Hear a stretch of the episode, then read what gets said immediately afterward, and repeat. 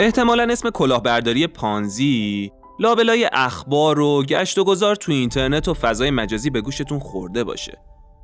با تبلیغایی که وعده پرداخت سودای نجومی میدن و شما رو وسوسه می‌کنن که سرمایه های نازنینی که این روزا به سختی به دست میاد و دو دستی تقدیمشون کنید. به این امید که سود سرشایی رو ماه به ماه بریزن به حسابتون و دلخوشتون کنن که قرار یه سرمایه گذاری راحت در قبال یه درآمد تضمینی و بالا داشته باشین. میشه گفت همه این پیشنهادهای وسوسه انگیز شیوه ای از کلاهبرداریه که به طرح پانزی معروفه چارلز پانزی بازرگانی که تو سال 1920 تو آمریکا در قبال دریافت دارایی مردم توی بازه 45 روزه وعده پرداخت سود 50 درصدی می‌داد و اگه پول رو 90 روز نگه می داشت سود 100 درصدی به مردم آمریکا پرداخت می‌کرد.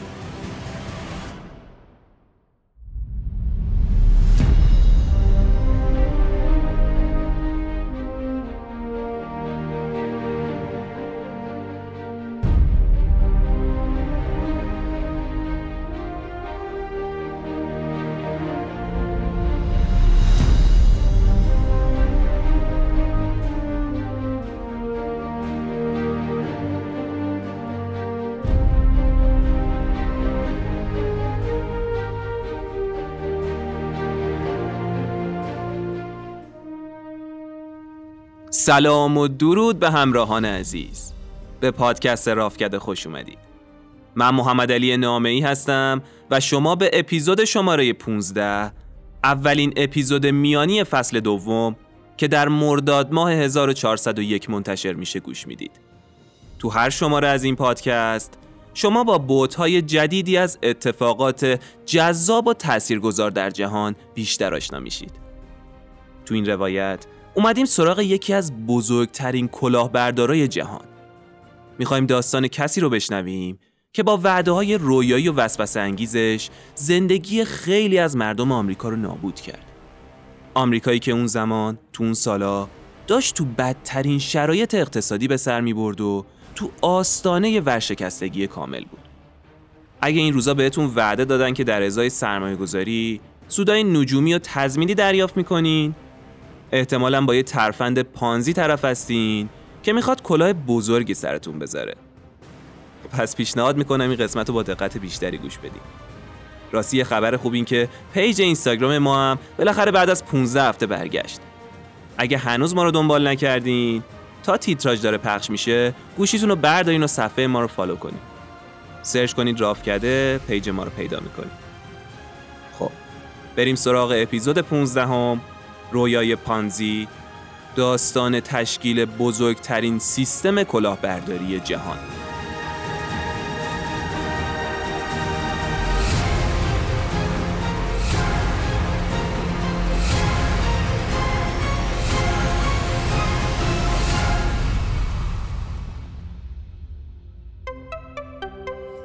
حامی این قسمت نرم افزار سیارم داناه. نرم افزار CRM دیگه تو هر شرکتی که بیشتر از 10 15 تا مشتری داشته باشه لازمه کسب و کاره. دیگه دوران کاغذ و دفتر و یادداشت گذشته و امروز اگه کسب و کاری می‌خواد از رقباش جا نمونه باید با یه سیارم قوی بتونه درصد بیشتری از فرصتاشو تبدیل به مشتری کنه و سهم بیشتری از بازار رو بگیره. کاری که سیارم دانا برای شما می‌کنم دقیقا همینه. مونتا علاوه بر این دانا بعد از فرایند فروش برای مدیریت و نگهداری مشتریان شما هم راهکار داره. در حقیقت شما به کمک سیارم دانا بعد از اینکه فرصتهای فروشتون رو به مشتری تبدیل کردین با گزارشات و داشبوردهایی که دانا به شما میده می‌تونید در لحظه از وضعیت مشتریانتون مطلع بشید و برای راضی نگه داشتن اونا برنامه ریزی کنید. امتحان کردن نرم افزار دانا هم مجانیه. می‌تونید همین الان از طریق لینکی که تو توضیحات همین اپیزود هست دوره 14 روزه رایگانش رو داشته باشید و اگه هم خواستید خرید کنید می‌تونید با کد تخفیف رافکده 20 تا پایان مرداد ماه 20 درصد تخفیف بگیرید. نرم افزار سیارم دانا داستان از ایتالیا شروع میشه. توی شب بهاری تو سال 1882 یه زن و شوهر از طبقه کارگر جامعه به اسم روبرتو و ماریا پانزی صاحب یه فرزند پسر میشن و به خاطر علاقه‌ای که روبرتو به پدرش داشت اسم این بچه رو هم اسم پدر خودش چارلز می‌ذاره. اسمی که بعدا به کارلو بیوانچی هم معروف میشه. چارلز وقتی به سن 15 سالگی می‌رسه تصمیم می‌گیره از خانوادهش جدا بشه و مهاجرت کنه. اما خیلی اتفاقی معلم دوران دبستانش رو تو رستورانی که بعد از اونجا کار می‌کرد می‌بینه و باهاش همکلام میشه و مسیر زندگیش میره سمت درس خوندن و موفق میشه از یکی از بهترین دانشگاه ایتالیا فاند تحصیلی بگیره. اون تو رشته اقتصاد درس می‌خونه. اما به خاطر مشکلات خانوادگی درس و ول می‌کنه و تصمیم می‌گیره به آمریکا مهاجرت کنه. کشوری که اون زمان اوضاع خوبی تو اقتصاد نداشت اما پر بود از موقعیتایی که می‌شد ازش پول در آورد. اونم با آیکیوی که چارز داشت رویاهایی رو روبروش می‌دید که قصد داشت همهشون رو عملی کنه.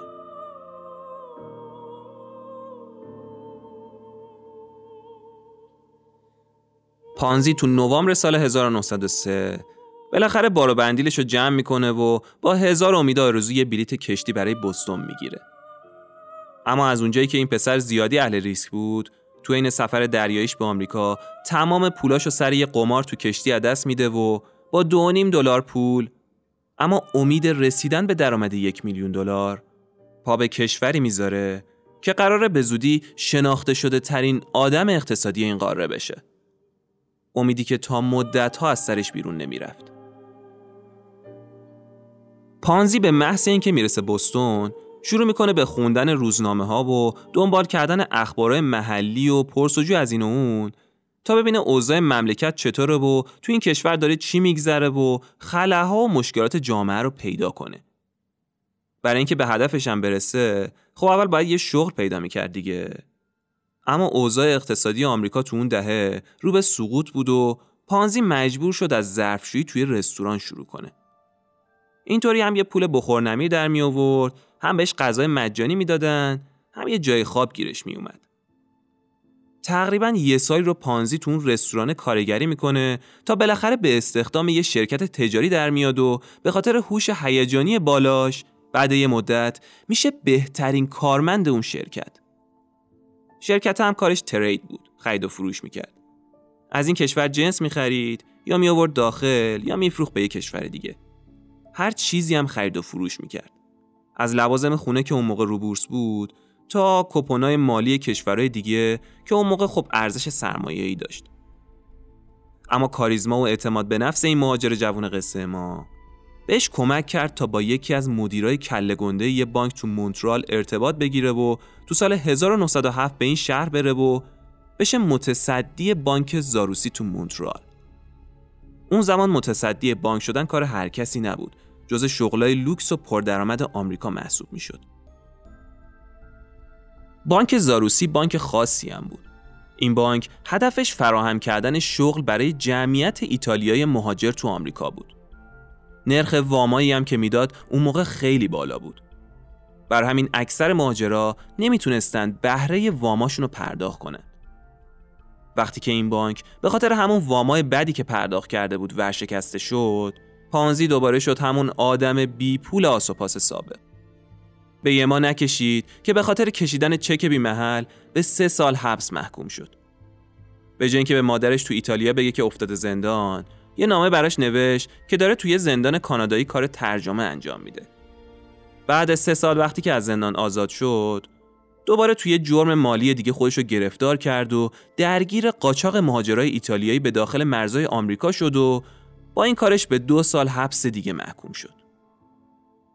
حبسش که تموم شد برگشت به بستون و توی رستوران با یه دختری به اسم روزانکو که یه خلاصه نویس بود آشنا شد و تو سال 1918 باش ازدواج کرد. اون تقریبا یه سال رو سعی کرد مثل یه آدم سالم زندگی کنه و دور خلاف و خط بکشه. تو اون یه سال کارهای مختلفی انجام داد.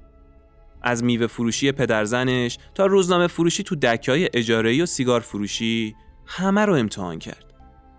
اما هیچ کدوم خیلی طول نمی کشید. اصلا آدم این کارا نبود.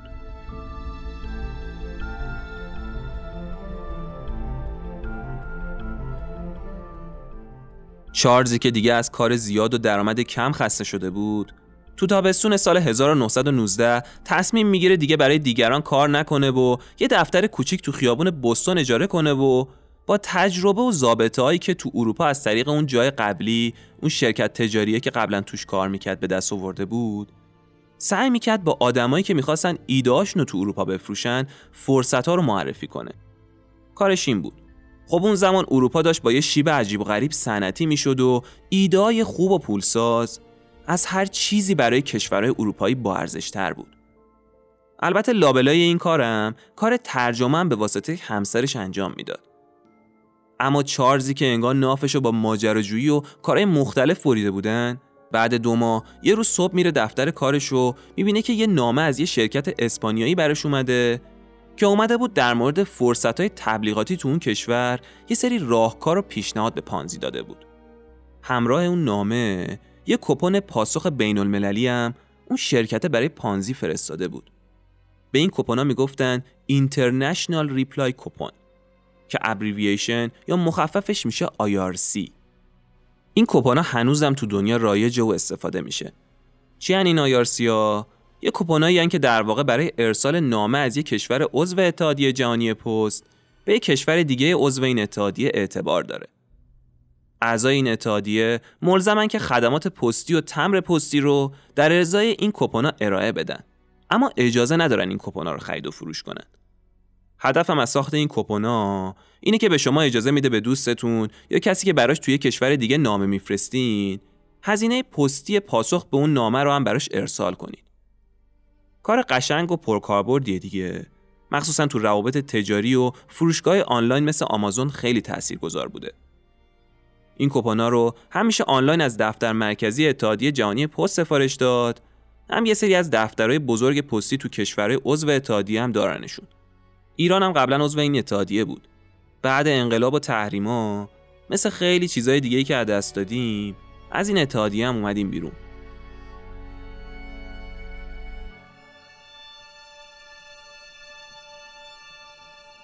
خب برگردیم به داستان. چارلز که تا اون موقع همچین کپونایی ندیده بود شروع می‌کنه به پرسجو درباره آیارسیا و ضعفای سیستم و مکانیسم این کپونا رو در میاره و برای خودش یه لیست بلند بالا درست می‌کنه. بعد چند روز یه ایده بزرگ تو ذهنش شکل می‌گیره که اونو تو تاریخ صاحب نام می‌کنه. خب گفتم دیگه اجازه خرید و فروش این تمرا وجود نداشت. اما اون می‌فهمه که میشه این کپونا رو به تمرای پست هوایی اولویت دار تبدیل کرد و اونا رو فروخت و حداقل رو کاغذ که میشه از این کپونا خوب پول در آورد. خب در کل آیارسیا واسه پرداخت هزینه های حمل و نقل پستی تو آمریکا تهیه می‌شد که هر کپونم قیمت خودشو داشت و با توجه به موقعیت جغرافیایی و واحد پول هر کشور قیمت اینا با هم فرق می‌کرد. همین تفاوت قیمت ها خودش به خودی خود یه سود بالقوه رو شامل می‌شد. از یه طرف تورم بعد جنگ جهانی اول هزینه های پستی اتریش که به دلار آمریکا بود رو به شدت کم کرده بود. تقاضا کم شده بود دیگه. این کم شدن تقاضا طوری شده بود که آیارسیا تو ایتالیا هم ارزون شده بود و پانزی ادعا کرد که سود خالص این معاملات و تغییر قیمت ها می‌تونه بیشتر از 400 درصد برسه. روش کارش هم اینطور بود که یه سری آدم تو کشورهای هدفش پیدا کرده بود و به اونا می‌گفت که براش آیارسی بخرن. بعد براشون پول میفرستاد که اون آیارسی ها رو بفرستن آمریکا. بعد میومد آیارسی ها رو به تمرای هوایی که ارزشش بیشتر از اونچه که واقعا پرداخت کرده بود تبدیل می‌کرد و تمرا رو که اون موقع حکم پول نقد داشتن تو بازار تجاری میفروخت. برای زمان خودش کار هوشمندانه ای بود. اما به واسطه راه اندازی و عملی کردن این ایدهش باید یه سرمایه سنگینی میذاش وسط که خب اون موقع هنوز همچین پولی نداشت و نیاز به یه سرمایه گذار داشت تا بتونه آیارسیا رو با ارزای اروپایی ارزونتر رو تو حجم بیشتری خریداری کنه. بر همین اولین کاری که به ذهنش رسید این بود که بره از بانک وام بگیره. خلاصه که میره سراغ یکی از بانکهای معتبر آمریکا به اسم هانوور رو طرحش رو ارائه میده. اما رئیس بانک قانع نمیشه و پولی بابت این کار بهش نمیده. چون از نظر بانک این کار چرخه اقتصادی مولدی نداشت و فقط یه ایده هوشمندانه از یه نوع دلالی بود. پانزی هم که اصلا فکر نمی‌کرد ترش تو بانک رد بشه میره و یه شرکت سهامی را میندازه تا بتونه مردم رو به عنوان سرمایه گذار تو این کار شریک کنه برای همین در این اینکه هنوزم به عنوان یه تاجر تو دفتر خودش تو بستون کار می‌کرد تصمیم گرفت کار خودش رو گسترش بده و یه شرکت اوراق بهادار تو ماه ژانویه سال 1920 تأسیس می‌کنه. اون همون اول برای اینکه بتونه کار را بندازه از دوستاش شروع می‌کنه. میره سراغ چند تا از دوستاش تو بستون و بهشون قول میده که اگه سرمایهشون رو بهش بسپارن تو 90 روز دو برابرشون کنه و بهشون برگردونه. خب پیشنهاد وسوسه انگیزی بود دیگه. اونم تو اون اوضاع داغون اقتصاد آمریکا.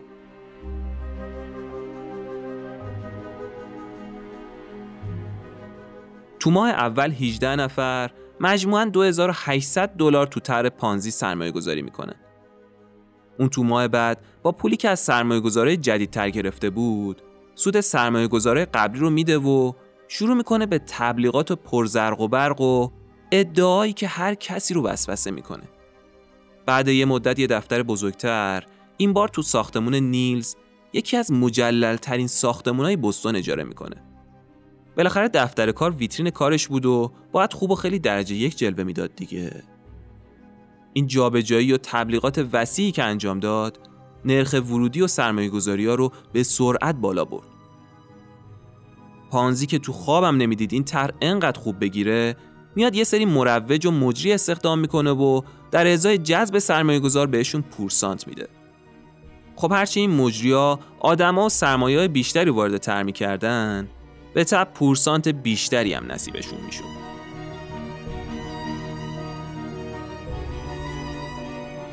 با این کار تو ماه فوریه سال 1920 مجموعا شرکت پانزی تونست حدود 50 هزار دلار که تقریبا معادل 300 هزار دلار آمریکا تو سال 2020 پول جمع کنه. تا ماه مارس همون سال اون بالای 70 هزار دلار پول از مردم گرفته بود. تر پانزی مثل یه بم تو کل آمریکا صدا کرده بود و یه شور هیجان بزرگ تو شهر به شهر آمریکا برپا شده بود. پانزی هم که می‌بینه خیلی خوب مردم با طرحش آشنا شدن و به قول معروف برای سر و کله میشکونن شروع می‌کنه به استخدام آدمای بیشتری برای گرفتن پول از نقاط مختلف کشور. اون حتی به دورترین روستای آمریکا هم سفیر میفرسته. پانزی تا اون موقع به سرمایه گذارا واقعا سود خوبی پرداخت می‌کرد و همین کارم باعث تشویق دیگران می‌شد که بیان سرمایهشون رو به طرح پانزی بسپارن. تا ماه می همون سال یه چیزی دوروبر 420 هزار دلار که معادل 5.5 میلیون دلار تو سال 2020 پول جمع شد و تا ماه جوان مردم تو طرح پانزی بالای 3.5 میلیون دلار سرمایه گذاری کردند. حالا درآمد شرکت از هفته یک میلیون دلار گذر کرده بود و تو آخرای ماه جولای دریافتی تر پانزی نزدیک به یک میلیون دلار در روز رسیده بود.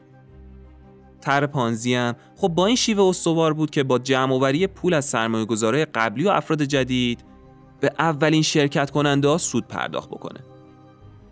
حالا دیگه اخشار مختلف مردم از فقیر تا ثروتمند تو سراسر کشور تلاش می‌کردن سرمایه هاشونو به شخصی به نام چارلز پانزی بسپارن.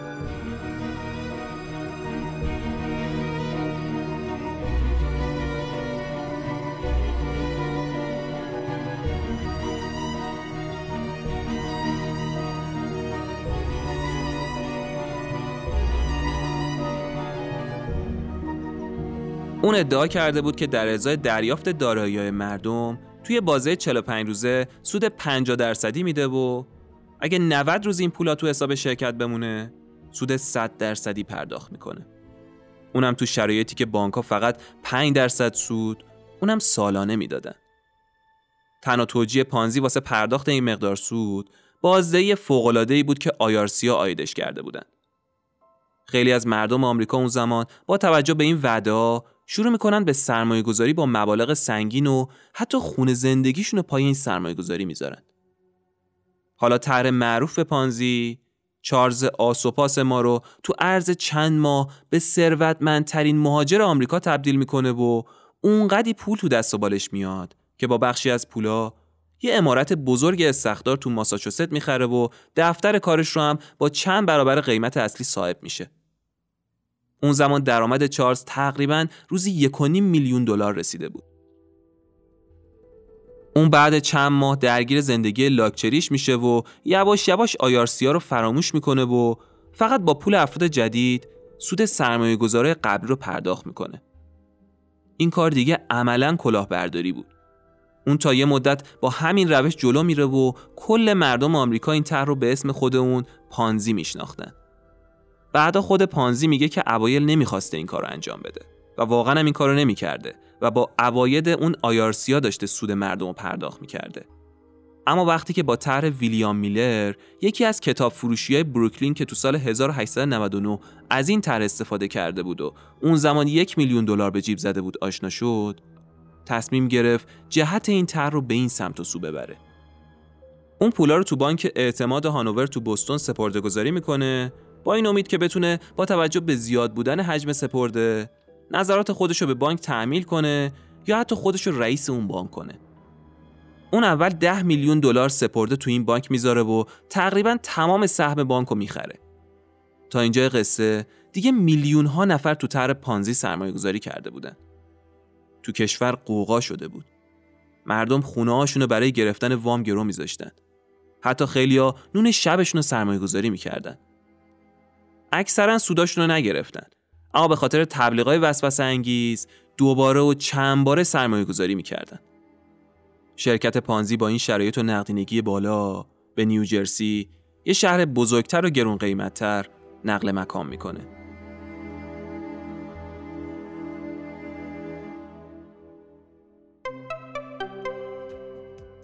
حامی این قسمت ویوزیکه ویوزیک یه شبکه اجتماعی برای گوش دادن به موسیقی و پادکسته که به طور کاملا رایگان میگم رایگان یعنی حتی وسط های موسیقی تبلیغات هم نداره. می‌تونید محتوای صوتی دلخواهتون رو بشنوید. تو این اپلیکیشن که یه فکر جدید و باحاله شما می‌تونید صفحه شخصی خودتون رو داشته باشید و مثل شبکه های اجتماعی صفحه هنرمندا و پادکست های مورد علاقتون رو دنبال کنید. تازه حتی می‌تونید موسیقی یا پادکستی رو که خودتون تهیه کردین و تو اپلیکیشن بارگذاری کنید و از این راه یه منبع درآمدم برای خودتون داشته باشید. اما جذاب ترین بخش این اپلیکیشن که خودم واقعا ازش لذت می‌برم رادیوه. شما تو این بخش می‌تونید به چندین کانال رادیویی پر انرژی دسترسی داشته باشین که تازه یکی از اونا به طور اختصاصی به پادکست ها تعلق داره. تو ویوزیک با توجه به سلیقه و ذائقه‌ای که دارین می‌تونید به طور 24 ساعته از محتوای جدید و گلچین شده تو هر کانال لذت ببرین و شنونده اون باشید ویوزیک رو همین الان می‌تونین از کافه بازار، Google Play و iApps دانلود کنید. اپلیکیشن موسیقی و پادکست ویوزیک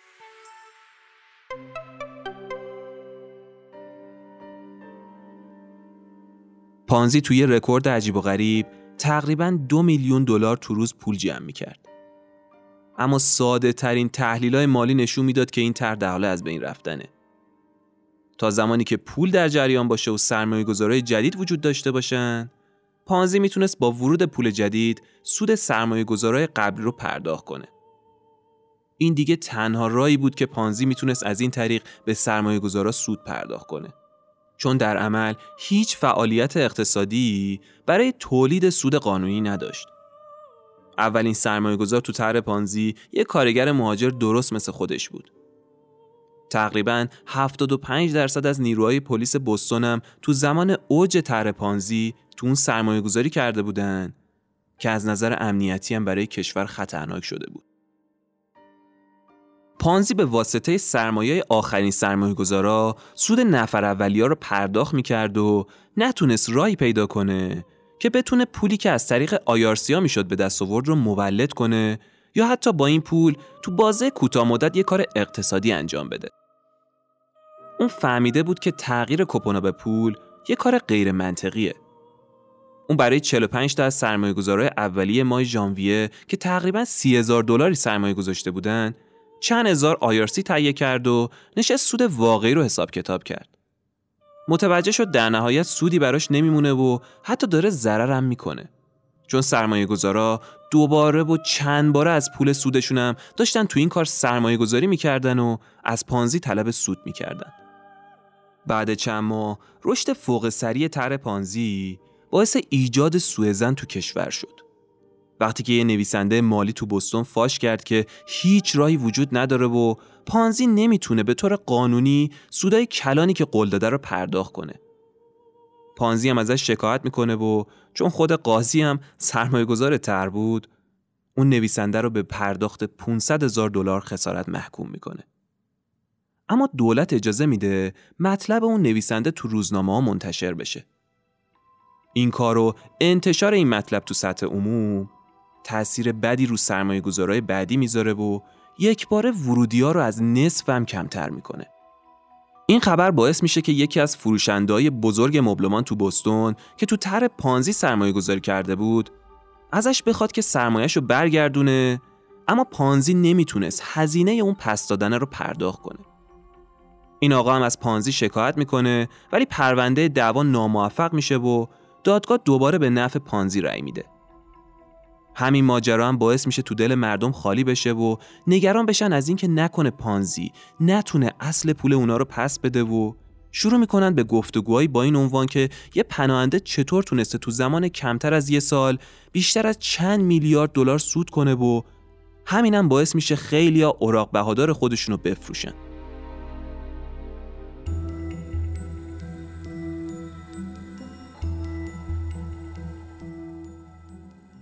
طرح پانزی و شیوه کلاهبرداری اون تو آگوست سال 1920 داشت کم کم برملا می‌شد. دولت و اداره پست شهر بستون شروع می‌کنن به تحقیق درباره درآمدهای این آقا. تحقیقات باعث میشه تا سرمایه گذارا سعی کنند پولشون از کمپانی پانزی بیرون بکشن.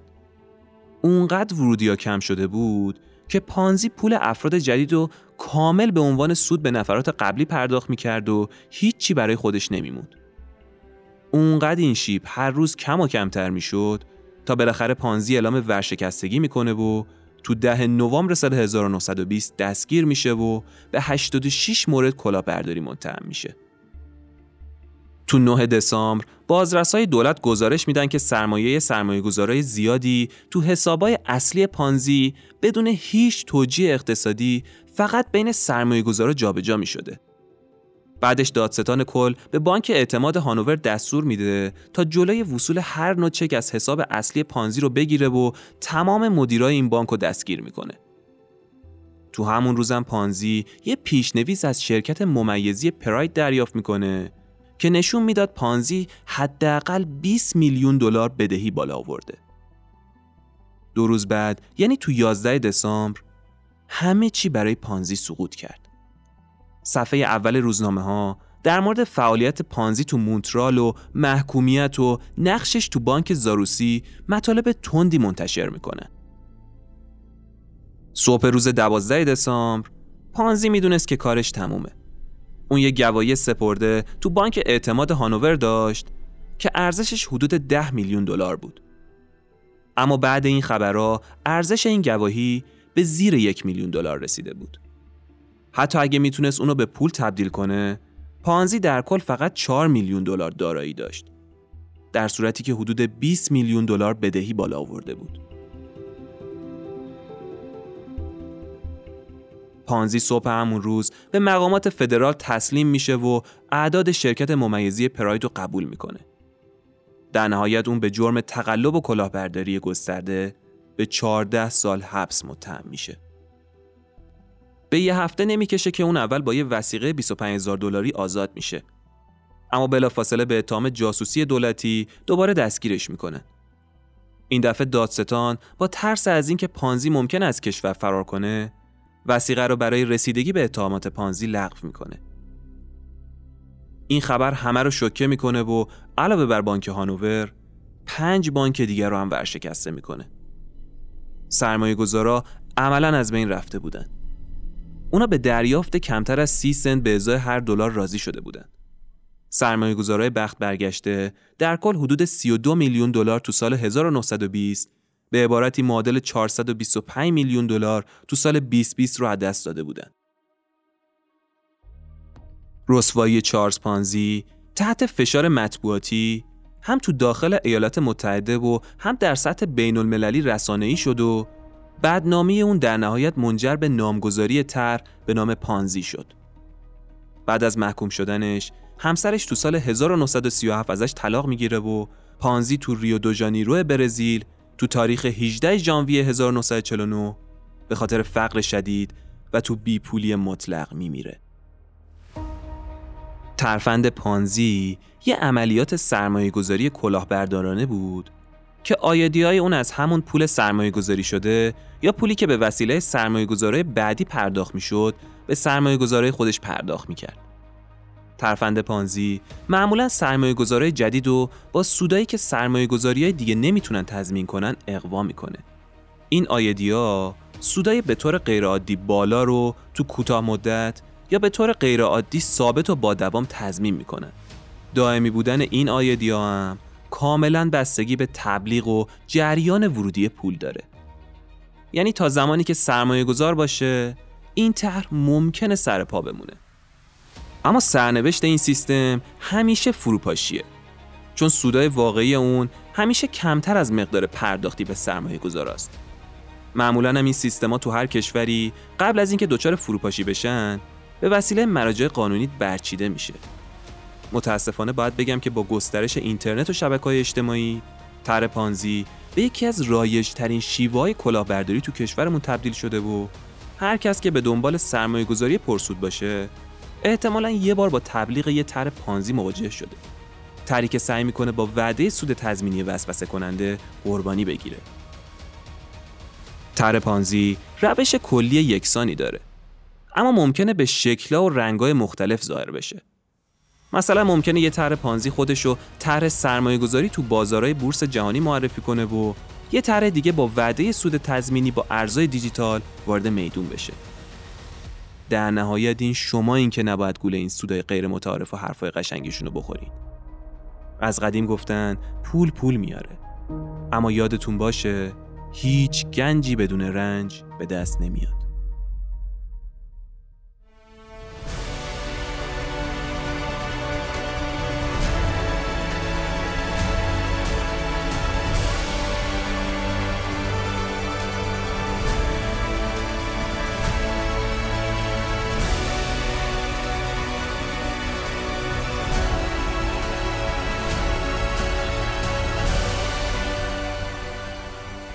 چیزی که شنیدید اولین میان اپیزود از فصل دوم با عنوان رویای پانزی بود. سپاس از شما که تا این آخر همراه ما بودید. تلاش ما همواره توی این پادکست اینه که به دور از جانبداری و با مطالعه رفرنس های مختلف معتبرترین روایت ها رو برای شما عزیزان تعریف کنیم.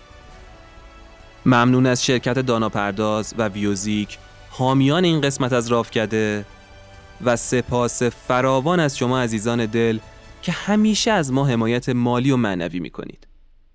دنبال کردن و به اشتراک گذاشتن مطالب کانال اینستاگرام ما رو فراموش نکنید و می‌خوام از همینجا از محمد پور محسن، مهدی عزیزپور، مریم محمدی، پریناز سوران، آقا پارسا که فامیلیشون رو ننوشتن و احتمالا از شنوندهای خارج از کشور ما هستن و همه دوستان عزیزی که تو اپیزود قبل از ما حمایت مالی کردن تشکر کنم و بگم که قدردان شما عزیزان هستیم.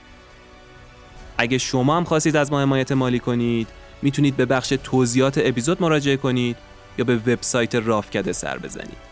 حتما حتما حتما اسم ایمیل یا شماره موبایلتون رو وارد کنید تا هم تو اپیزود بعد ازتون نام ببریم و هم ما بتونیم باهاتون در ارتباط باشیم و به عنوان قدردانی یادگاری باحال از رافکده برای شما ارسال کنیم. منتظر قسمت بعدی ما باشید. به امید دیدار محمد علی نامی مرداد ماه 1401